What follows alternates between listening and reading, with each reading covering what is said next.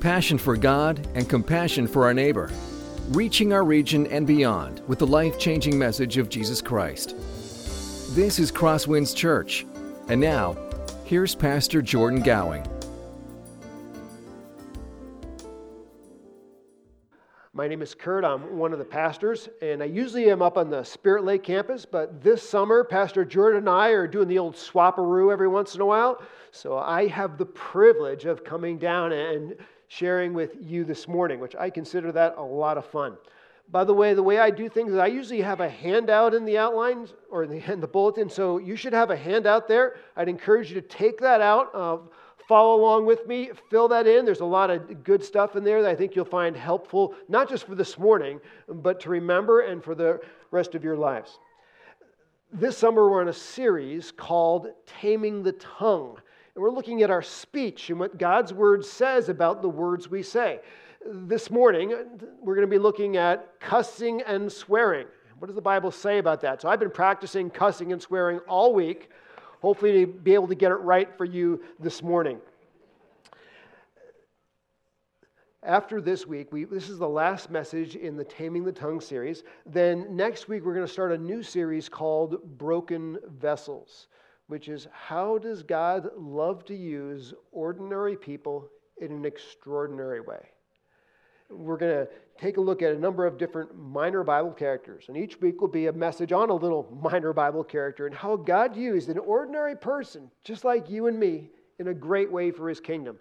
Uh, we'll look at Barnabas one week. We'll look at Caleb another week. We'll look at Gideon another week. All kinds of ordinary people that God likes to use.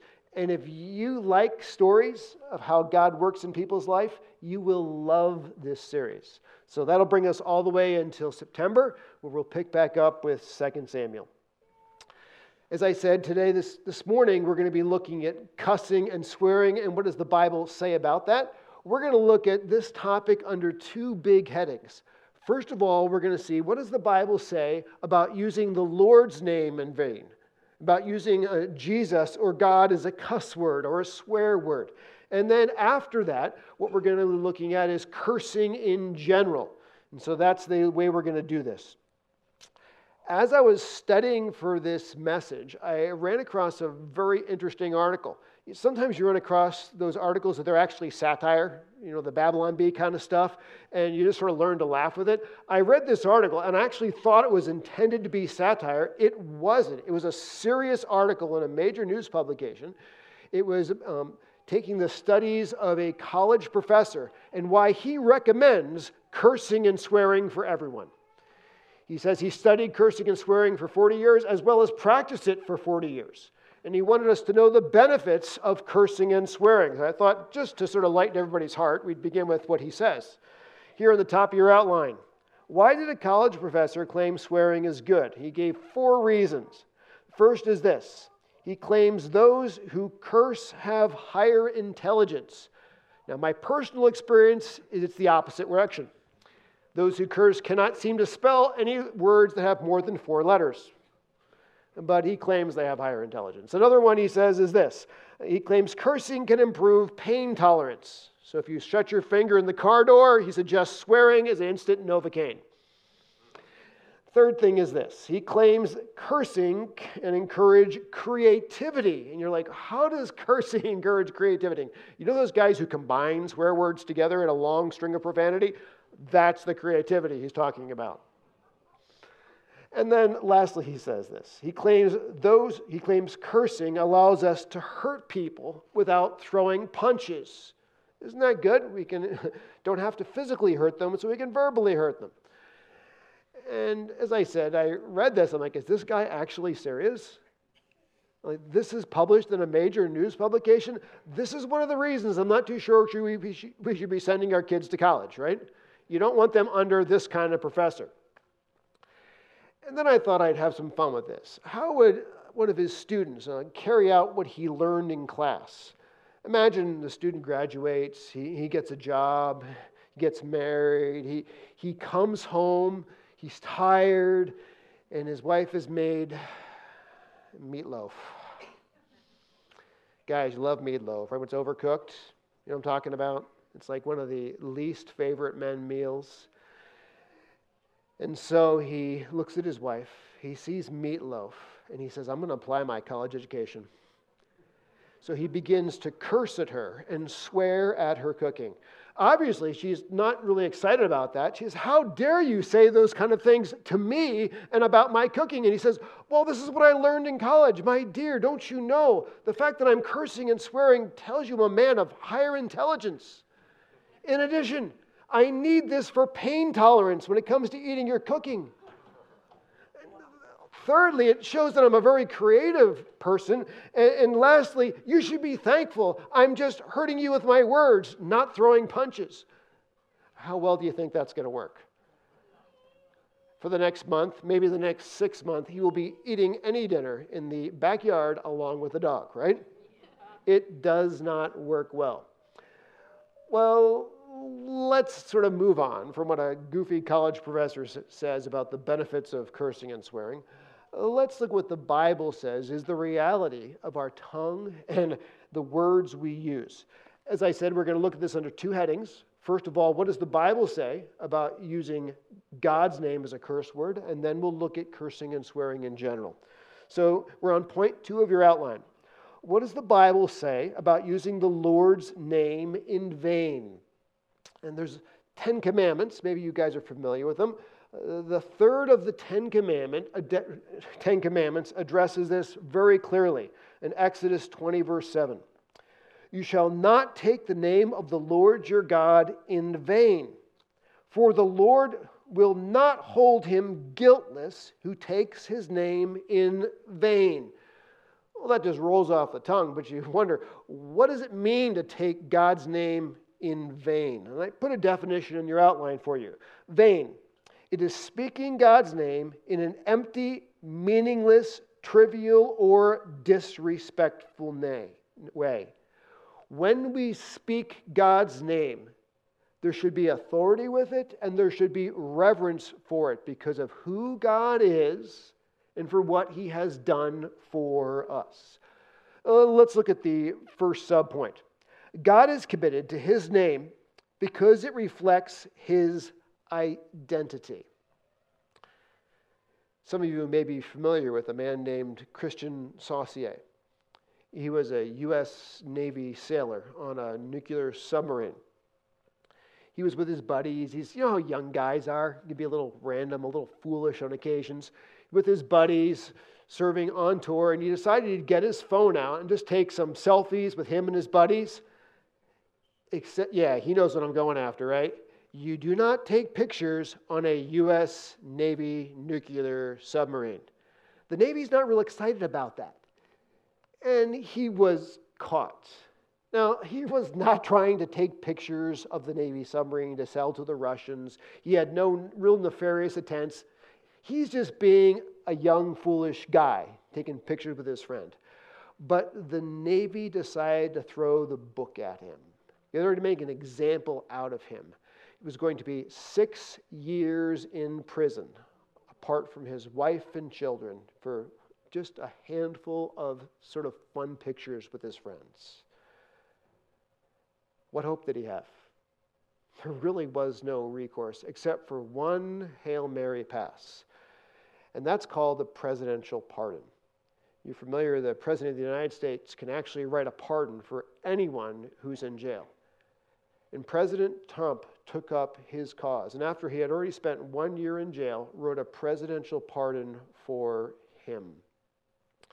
Now, when uh, he discovered that President Trump had put a presidential pardon for him, he was completely in tears. You can put that slide up there, Thomas.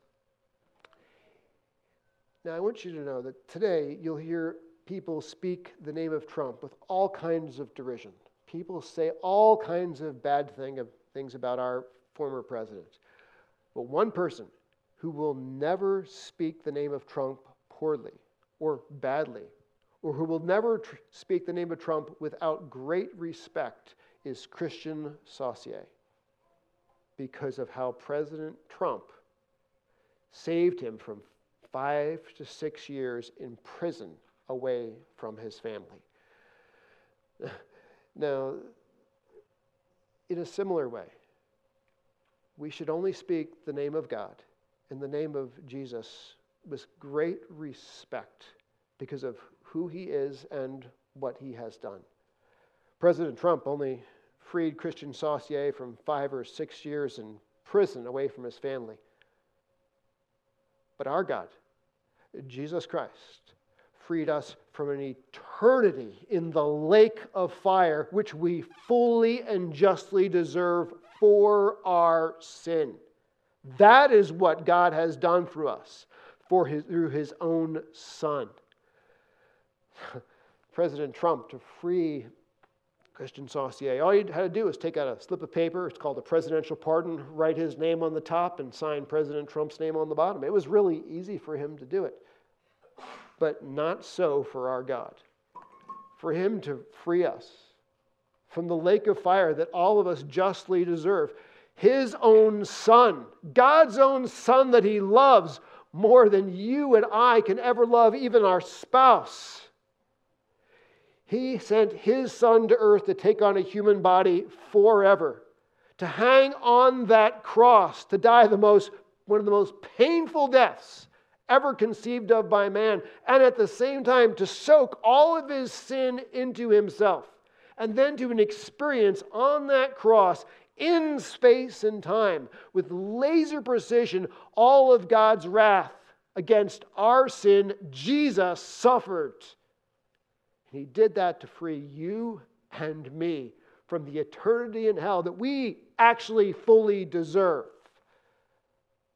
friends, it is inconceivable we would ever speak the name of Jesus as a cuss word, as a casual word.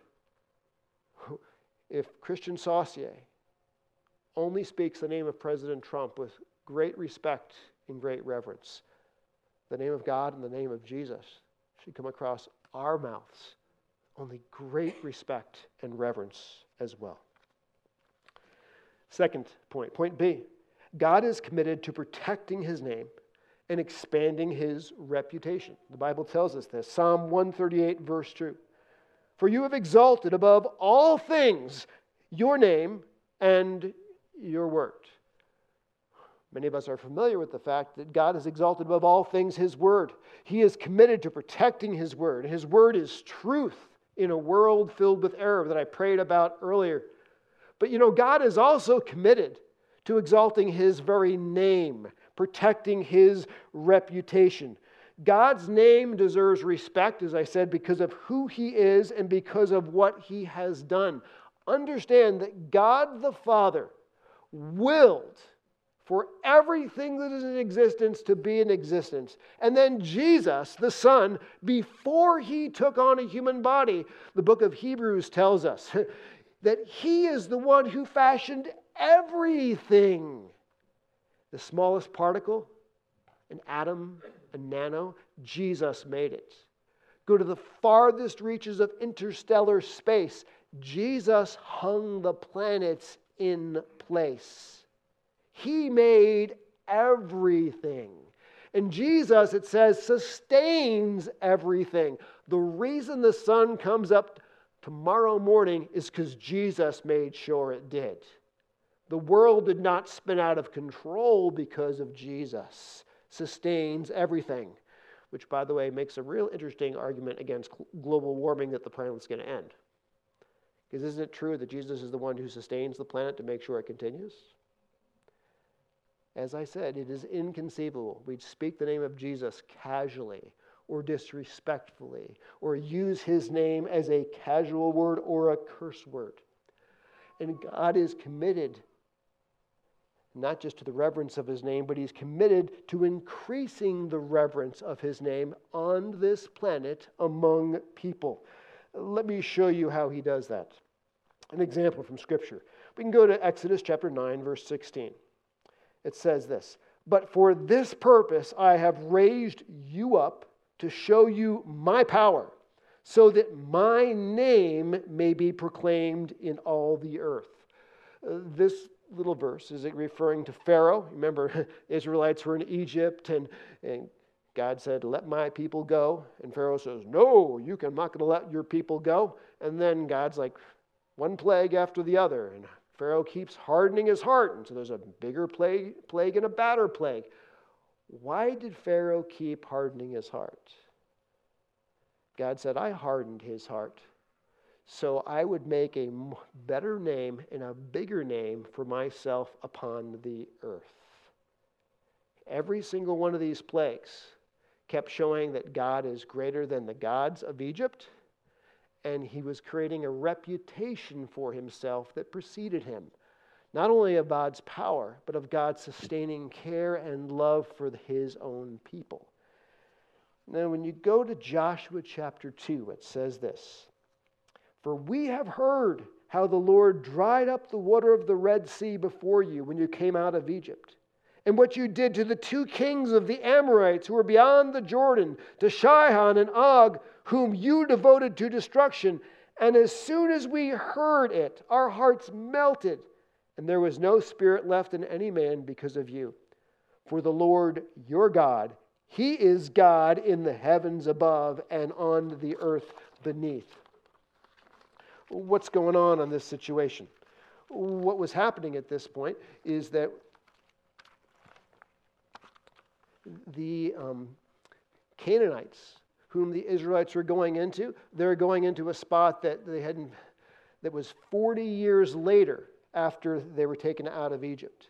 It was a second generation later. It was many miles away, but the Canaanites still had heard about what the God of Israel had done to the Egyptians, and they were afraid of them because God had made his name famous in all the earth. Now, let's go to the next point here. I am to pray that God's name will be spoken with respect. Matthew 6 9. It says, Pray then like this Our Father in heaven, hallowed be your name. First part of the Lord's Prayer is we should pray that God's name would be held in honor and respect. Why is that? As some of you know that in our woke world right now, with those LGBTQ, AA plus, that whole alphabet soup thing, that if a man wants to be called by a woman's name, and a man wants to uh, be referred to by a woman's pronoun, you have to do that. And uh, especially in some cities, if you don't do that, you can be fined. Why are they so insistent on controlling the language that you speak?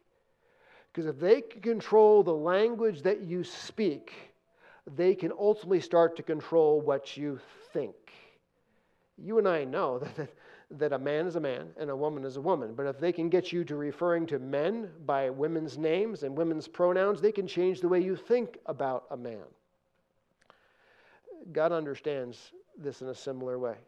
He knows that if people do not speak his name with respect and honor and awe that it deserves, then people will not think about God with the respect and honor and awe that he deserves which is why the Lord's Prayer begins by saying, hey, we should pray and ask God that his name would be spoken with respect and honor on this earth, because that is what will actually change the way people think about God on this earth. Another point God promises to punish those who speak his name disrespectfully. Today, on social media, God's name is commonly used as a cuss word. In fact, the, the younger generation likes to have those three letter acronyms for everything, you know, OMG. And if you're a young adult, I know how this is. Your friends are chatting back and forth on social media, and you want to be cool, you want to fit in, so they say OMG, so you say OMG. Oh, it's no big deal, we're just fitting in, we're all cool. That may be what you think, but look at what the Word of God says about what happens to those who speak God's name disrespectfully. Folks, and especially those of us who know better about the reverence and awe that should be given to God's name. The second part of Exodus 20, verse 7 The Lord will not hold him guiltless who takes his name in vain. Period. End of sentence well, how serious is God about taking his name speaking his name with reverence. Here's an example Leviticus 24. Now, an Israelite woman's son, whose father was an Egyptian, went out among the people of Israel. And the Israelite woman's son and a man of Israel fought in the camp. And the Israelite woman's son blasphemed the name and cursed. Then they brought him to Moses. His mother's name was Shelomith, the daughter of Dibri, of the tribe of Dan. And they put him in custody till the will of the Lord should be clear to them. Then the Lord spoke to Moses, saying, Bring out of the camp the one who cursed, and let all who heard him lay their hands on his head, and let all the congregation stone him. And speak to the people of Israel, saying, Whoever curses his God shall bear his sin. Whoever blasphemes the name of the Lord shall surely be put to death. Folks, in the Old Testament, using God's name as a swear word or a curse word carried the death penalty with it. Do you like it if you're in a room and you overhear somebody talking about you and they're speaking about you in a disrespectful way? Does that fire you up? Yeah. When somebody speaks about our name in a bad way. Imagine what God feels like when people are using his name in a disrespectful way. It gets him pretty fired up as well. If we're committed to the honor of our name, God is committed to the honor of his name, which means it's impossible we would ever use God's name as a curse word or a swear word. Another point God's name deserves respect because, by the way, it contains life saving power. Acts 4:12. And there is salvation in no one else, for there is no other name under heaven given among men by which we must be saved. Romans 10:13. For everyone who calls on the name of the Lord will be saved. Right now, if you call out to Jesus in your heart, if you ask Jesus to forgive your sin, you need to know that a supernatural transaction will take place for all of eternity. Your sins will be forgiven. Your name will be written in the book of life. The Holy Spirit will make you into a new creation if you call out to God asking Jesus to forgive your sin. Now, folks, you could call out to Muhammad, and nothing's going to happen. You could call out to Allah, nothing's going to happen. You could call out to Buddha, nothing's going to happen. But you can call out to Jesus, and everything will supernaturally change in your life. It doesn't matter who you are this morning, it does not matter what you have done in your past. Jesus, you call out to him, and He will forgive your sin and change your life right here, right now. So it's inconceivable that we'd ever speak God's name casually or disrespectfully. It makes no sense that we would use the name of Jesus as a curse word when there's so much power in that name that Jesus can save your life when you call out to Him. Another thing Acts 16 18. It says, Paul, having become greatly annoyed, turned and said to the Spirit, I command you in the name of Jesus Christ to come out of her. And it came out that very hour. Do you realize the name of Jesus has so much power, it sends demons running? call out to the name of Buddha, the demons don't go running. The name of Jesus, they will. Some of you know that I have three kids, and my youngest one is my daughter. She traveled overseas with Crosswinds to Haiti. We do some Haiti mission trips. And if you've been to Haiti, you know it's a pretty dark place. A lot of voodoo, all kinds of witchcraft, stuff like that. And my daughter said, you know, she was there, and sometimes at night, she felt it was such a dark presence around her. She can't explain it. She, I don't know how to, how to communicate it, Dad. I've never felt that way before. But just darkness and pressure and depression. And so, you know what she started doing? Jesus. I speak the name of Jesus.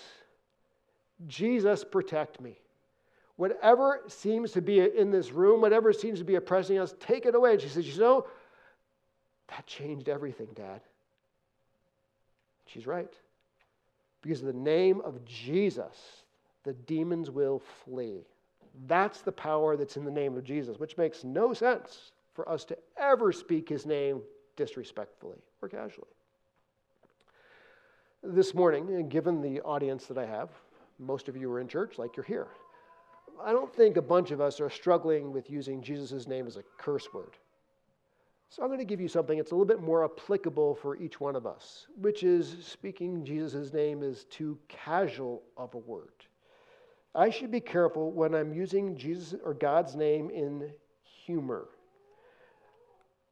In the Christian marketplace, people who are trying to connect with our culture, what they often do is they try to use all kinds of fun and cute cliches.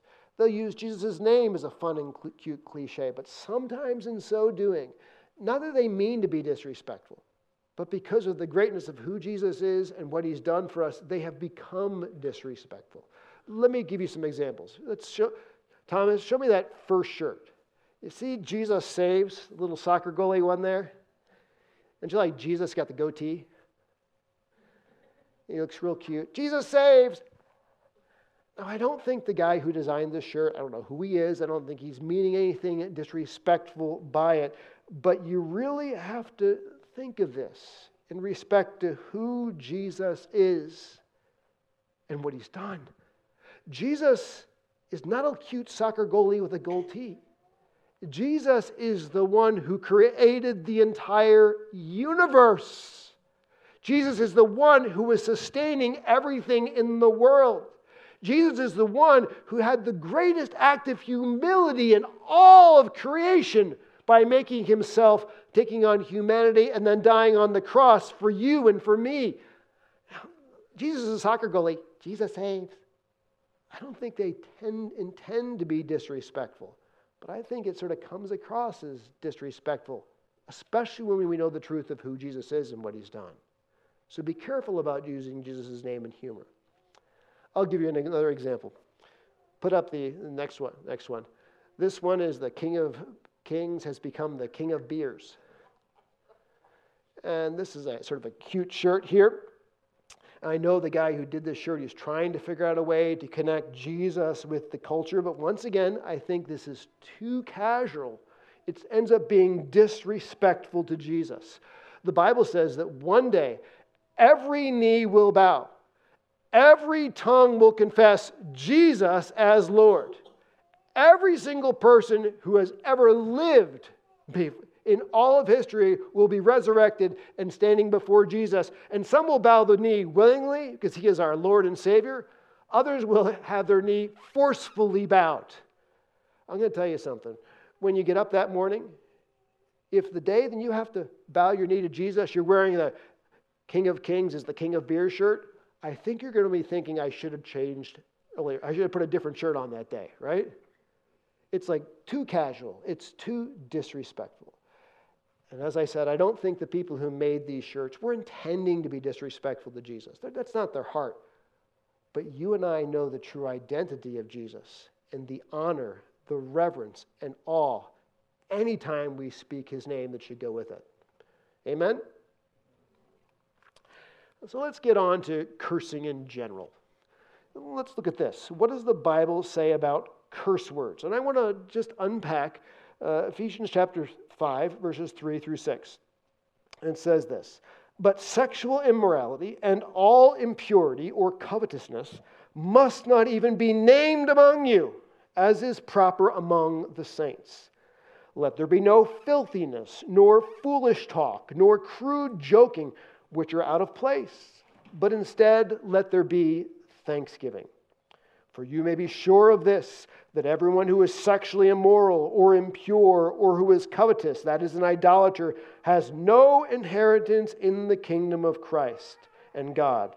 Let no one deceive you with empty words, for because of these things, the wrath of God comes upon the sons of disobedience. Paul is writing the letter of Ephesians to the church of Ephesus. To give you a little bit of background on that church, the church of Ephesus is a church that he planted. The city of Ephesus was a port city. Uh, the goods from Rome usually went into the port of Ephesus and then were transported all throughout Asia. And the products of Asia all funneled into Ephesus and then were transported by boat to Rome. Now, you think of Ephesus, it's a port city who has had sailors that have been gone for a long period of time. So you can imagine what it's like in that city. It's a sex saturated city, a sin saturated city.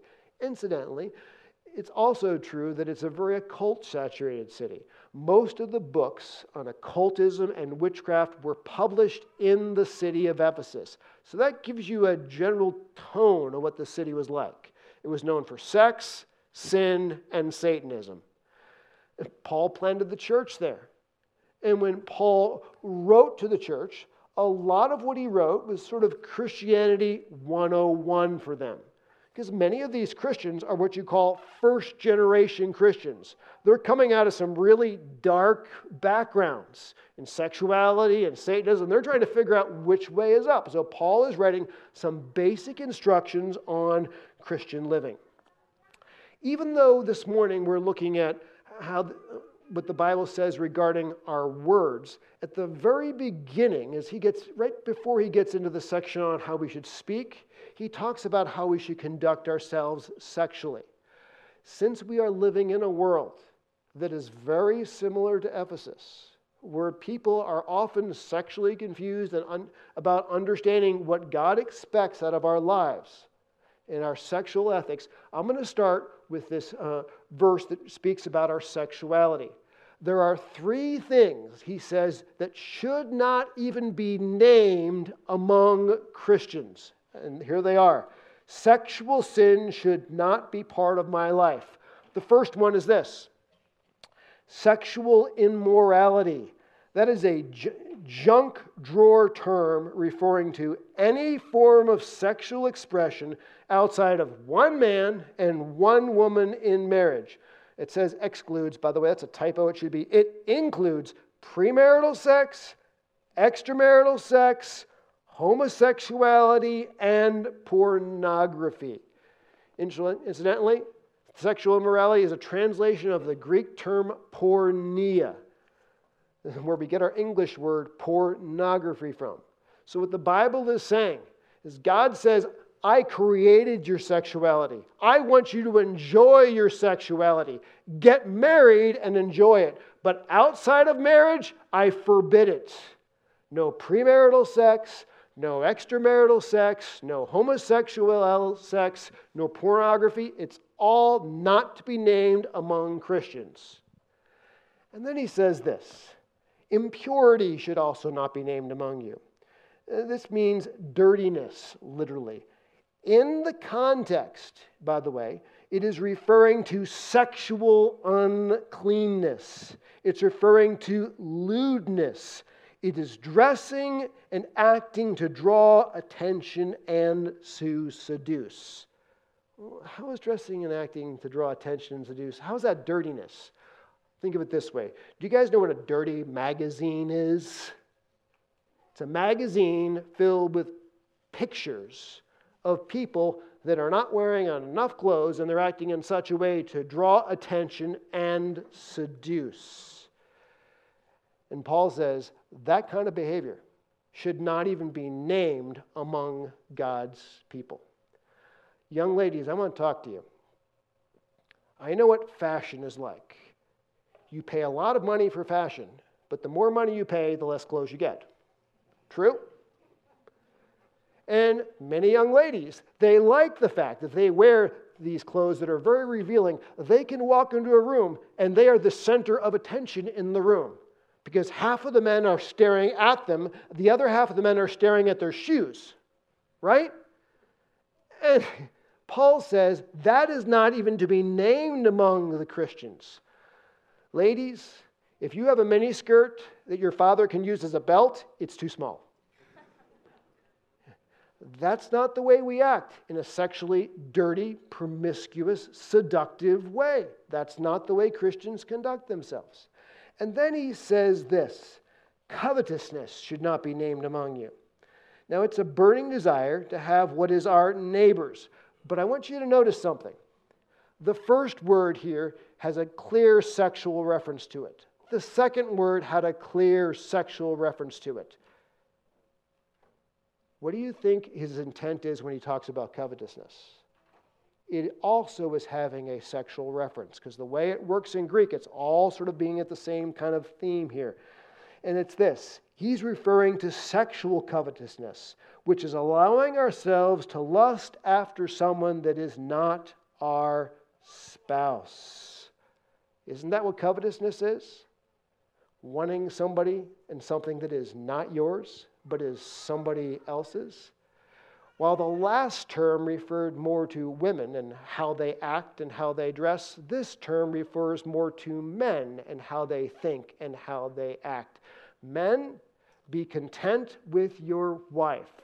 Focus on your wife. Christian men do not allow themselves to fixate and think about somebody else's woman, somebody else's wife. That's not even to be named among you. Very practical stuff here. Then he goes from Christian sexuality, what does it look like in a one on one way? And he goes to Christian speaking. What does this look like? And he says this obscene words should not come from my mouth. Ephesians 5 4. Let there be no filthiness, nor foolish talk, nor crude, crude joking, which are out of place. Let's focus on the first one filthiness. It means words or phrases that are dirty. They are the words you wouldn't use around mom because she would wash your mouth out with soap. Those are the dirty words. It's the F word, it's the S word. It's most of the profanity and verbal insults that use we use. And sometimes we say, but I was upset. They made me angry. I had to use those words. No, you didn't. If you have been saved by Jesus, you've been made into a new creation by what Jesus has done for you. The words that come out of our mouth should not resemble as if they came out of the pit of hell. No dirty words. By the way, in Colossians 3:8, he says this, but now you must put them all away anger, wrath, malice, slander, and obscene talk from your mouth. Now, in Ephesians, he says no dirty words. But here in Colossians, he says no obscene words. Here's what this means. You ever somebody ever you hear somebody ever say like this, you are such a fill in the blank, obscene word? You know what's coming to your mind. I don't need to speak it. He says those kind of words should not be part of the Christian life. That's not the way we conduct ourselves verbally. While we're talking about filthy words, while we're talking about obscene words, I want to talk about something called Christian profanity. And some of you are like, Christian profanity? I'm not too sure what that is. Well, you'll understand it in a moment. This is when Christians take obscene words and dirty words and they slightly twist them to try and sanitize them to say, I'm a Christian, so I could use them. I'll give you an example. Instead of saying, What the hell? We say, Oh, what the heck? Instead of saying, Oh my God, we say, Oh my gosh. Instead of saying, God damn it, we say, Dag nabbit.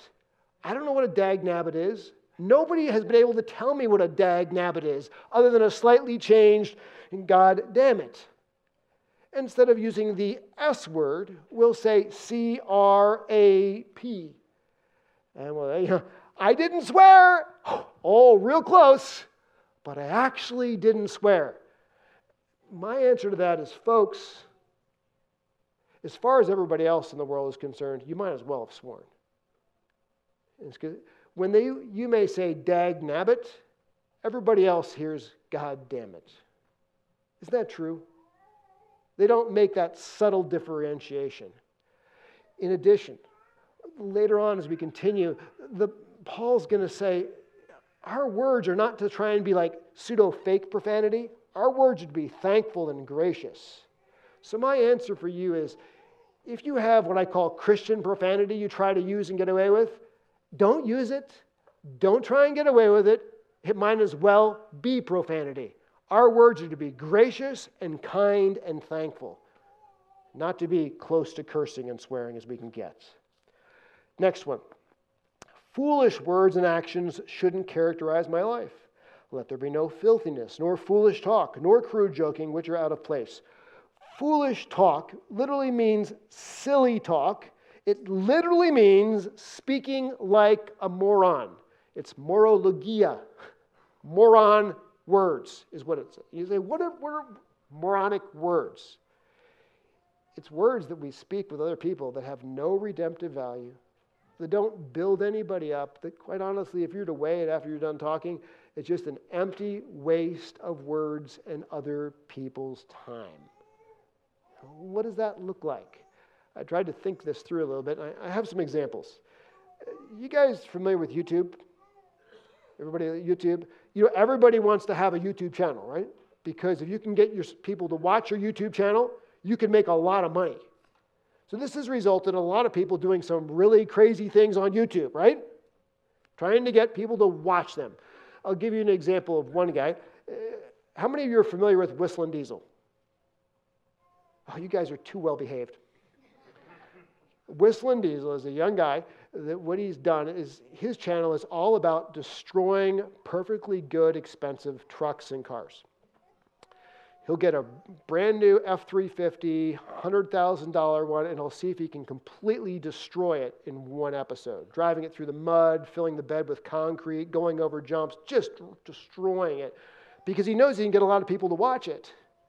One of the more recent ones was a $400,000 Ferrari that decided to take off road as fast as it would go.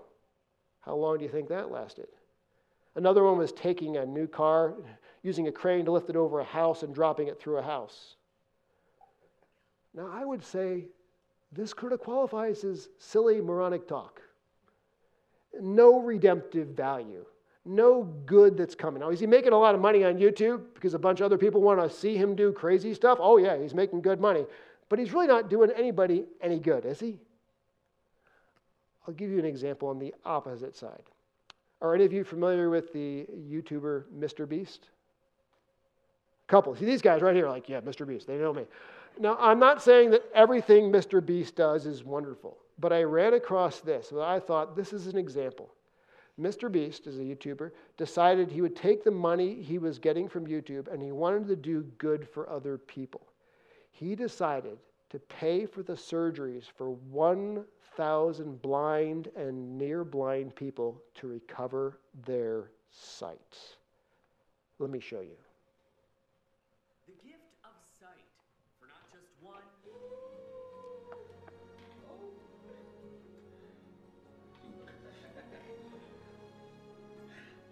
Two. Yes, I can see your face, I can see your face, I can see your face. But 1,000 people getting free cataract removal.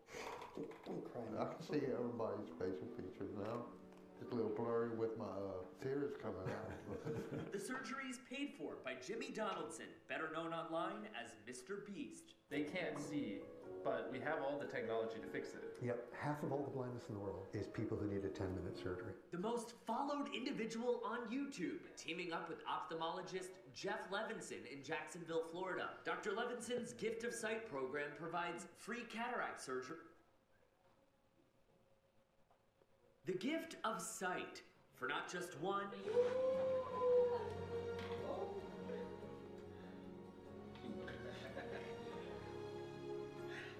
Or two. Yes, I can see your face, I can see your face, I can see your face. But 1,000 people getting free cataract removal. I can see everybody's facial features now. It's a little blurry with my uh, tears coming out. the surgery is paid for by Jimmy Donaldson, better known online as Mr. Beast. They can't see, but we have all the technology to fix it. Yep, half of all the blindness in the world is people who need a 10 minute surgery. The most followed individual on YouTube, teaming up with ophthalmologist Jeff Levenson in Jacksonville, Florida. Dr. Levenson's Gift of Sight program provides free cataract surgery to uninsured patients who are legally blind due to cataracts. Everything looks so more clear. Yeah. To make this day even more special, since you're about to graduate high school and go to college, we wanted to give you $50,000 to put towards college. Giving back has been important to Mr. Beast since he first started making money on YouTube. I just got my first brand deal for $10,000 and I just gave it away. So I did. I just literally, I got it, and then I went outside. I gave it to a homeless person. Nearly half the population with curable blindness doesn't have access to this surgery. So I wanted to provide this to as many people as possible. The video racking up more than 40 million views in less than a day. The number one trending video on YouTube over the weekend.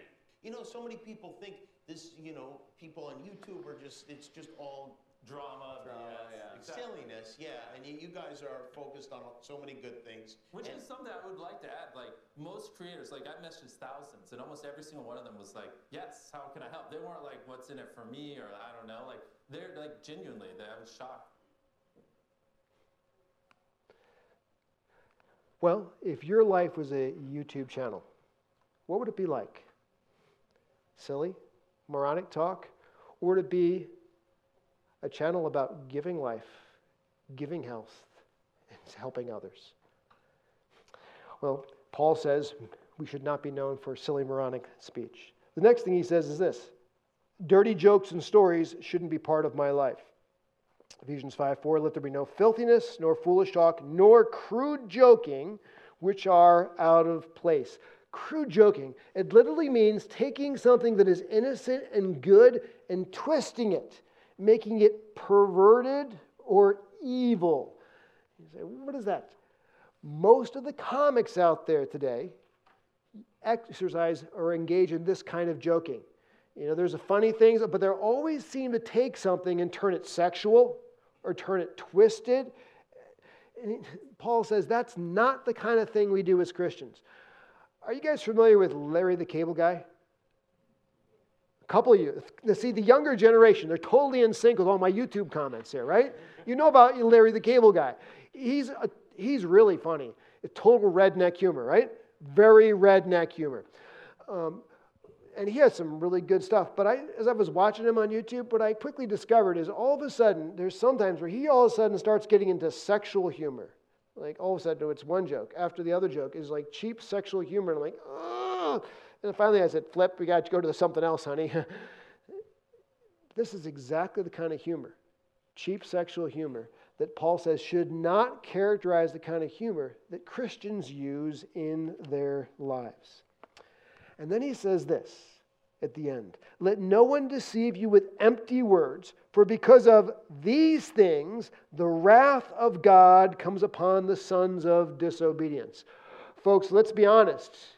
If you choose sexual purity and you save sex for your wedding, you save sex for your marriage, if you're a young woman and you choose not to dress in the coolest, latest fashions, but you choose to dress respectfully and nicely, but modestly, or if you're a guy and you choose not to walk around engaging and pursuing your lusts, you know what? People are going to laugh at you. They're going to mock at you. They're going to say, You got to get with it, buddy. This is the modern day world. Why are you such a prude? If you're somebody who refuses to use filthy words, you refuse to speak like a moron, moron. You refuse to laugh at or repeat the dirty jokes. They're going to say, What's wrong with you? Come on, get with it. And Paul says, Don't let them bully you into fitting into the world. Folks, those are the kind of things that when Jesus returns, the kind of things that Jesus judges sexual sin and verbal sin. So don't be bullied into going back into those kind of things. And then he says this rotten words that tear others down shouldn't be part of my life. He says, Let no corrupting talk come out of your mouth, but only such as is good for building up as fits the occasion, that it may give grace to those who hear. The key to understanding this verse is the word corrupting. The word corrupting is originally used to refer to rotten fruit. You guys know what a banana does? You got that nice banana from the store, but if you happen to forget it and you leave it in the corner for like two weeks, what happens? It turns black, It has fruit flies all around it. And try to get your kids to eat the banana then, right? They're going to stay 12 feet away from that disgusting banana. And what he says is, you may be a Christian who's not using profanity. You may be a Christian who's not using crude jokes. But are your words creating rot and decay in the lives of others who hear them? Or are your words building people up? Or are they tearing people down? You and I, no Christians, now, they don't speak profanity, but they're always griping, always whining, always complaining about the weather, about the neighbor. They don't like the food they had at the restaurant. Just negative, negative, negative. And Paul says, as Christians, that's not the way we speak. We're not like a rotten banana creating downers in everyone's life. We're to build them up. And here's another one I am to love my enemies, not to curse them. Romans 12, 14. Bless those who persecute you. Bless and do not curse them. Or Luke 6. But I say to you who hear, love your enemies, do good to those who hate you, bless those who curse you, pray for those who abuse you. Now you think, curse words. Well, I should be able to at least curse my enemies the people who have been mean to me, the people who have been harsh to me, the people who have been difficult to me. Isn't that what I'm supposed to do? God says no. When somebody is mean to you, you pray for them. When somebody hurts you, you go out of your way to bless them. You try and do good to them. We're different. We don't cuss everybody out. I thought to myself, imagine if this was applied in government today. Like the two opposite sides of the aisle, Instead of cursing at each other, they began to pray for each other. They went out of their way to do good for each other. They tried to bless each other. You know, something might actually get done in Washington if that happened. Isn't it true? Here's another one. My speech should be filled with thanksgiving, not cursing and complaining. This refers back to Ephesians 5 4. Let there be no filthiness, nor foolish talk, nor crude joking, which are out of place. And then he says, but instead, let there be thanksgiving. At this point, some of you are saying, I'm not even too sure what to say anymore. I mean, I can't tell dirty jokes anymore. I can't curse anymore. I can't grumble. I can't gripe. I've got nothing to say for the rest of the week. And this is what Paul says Fill your mouth with thanksgiving. On the way home, you say to your spouse, you reach out and you hold their hand, you say, I want you to know how thankful I am for you. You speak to your kids in the back seat, I want you to know how thankful I am that God gave you to me and that you're in this family. We love you. You go out to eat, and the waitress serves you your food, tip her well. And then say, Thank you for serving. By the way, my daughter's a waitress. Not everybody tips well, not everybody is thankful. I hear about it at home. Trust me, it makes a big difference in the lives of the waitress. Just exude thanksgiving. That is what we're to be like, known as thankful, grateful persons.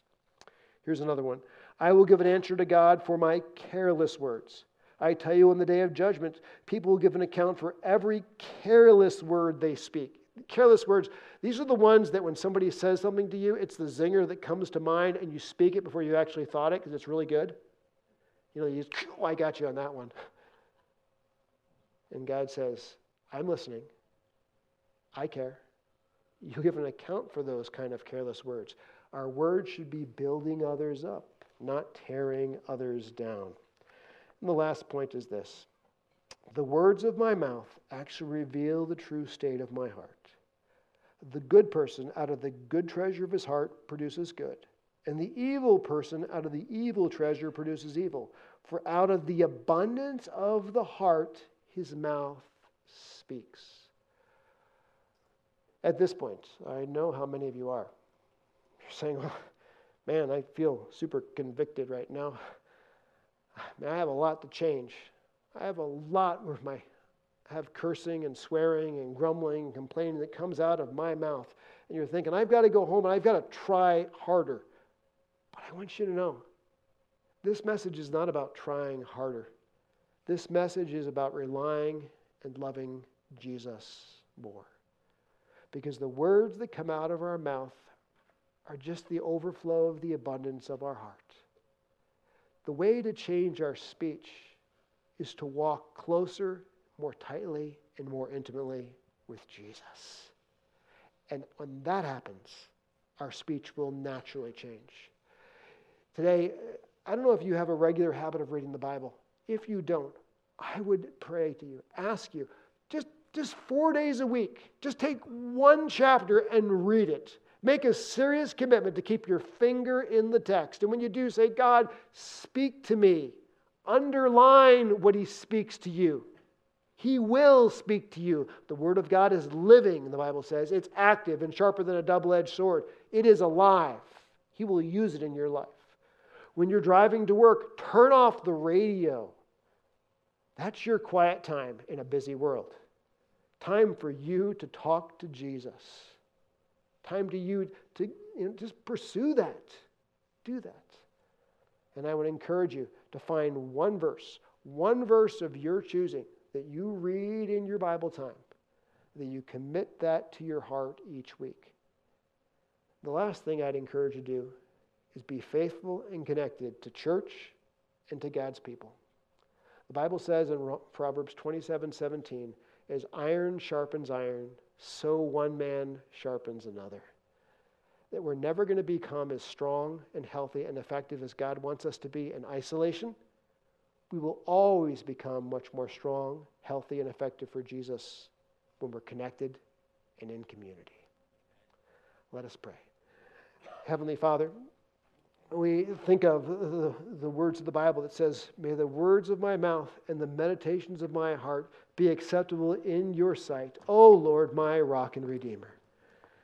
And we want to just confess that many times the words of our mouth and the meditations of our sight are not acceptable to you.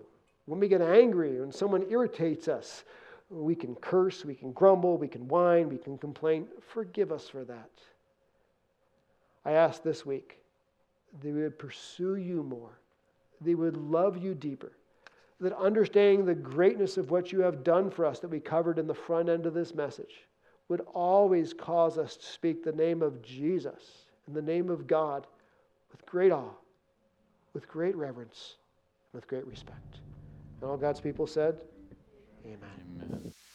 This has been a presentation of Crosswinds Church. More of Pastor Jordan's sermons can be found online at crosswinds.tv. Thanks for being with us, and may God continue to enrich your life.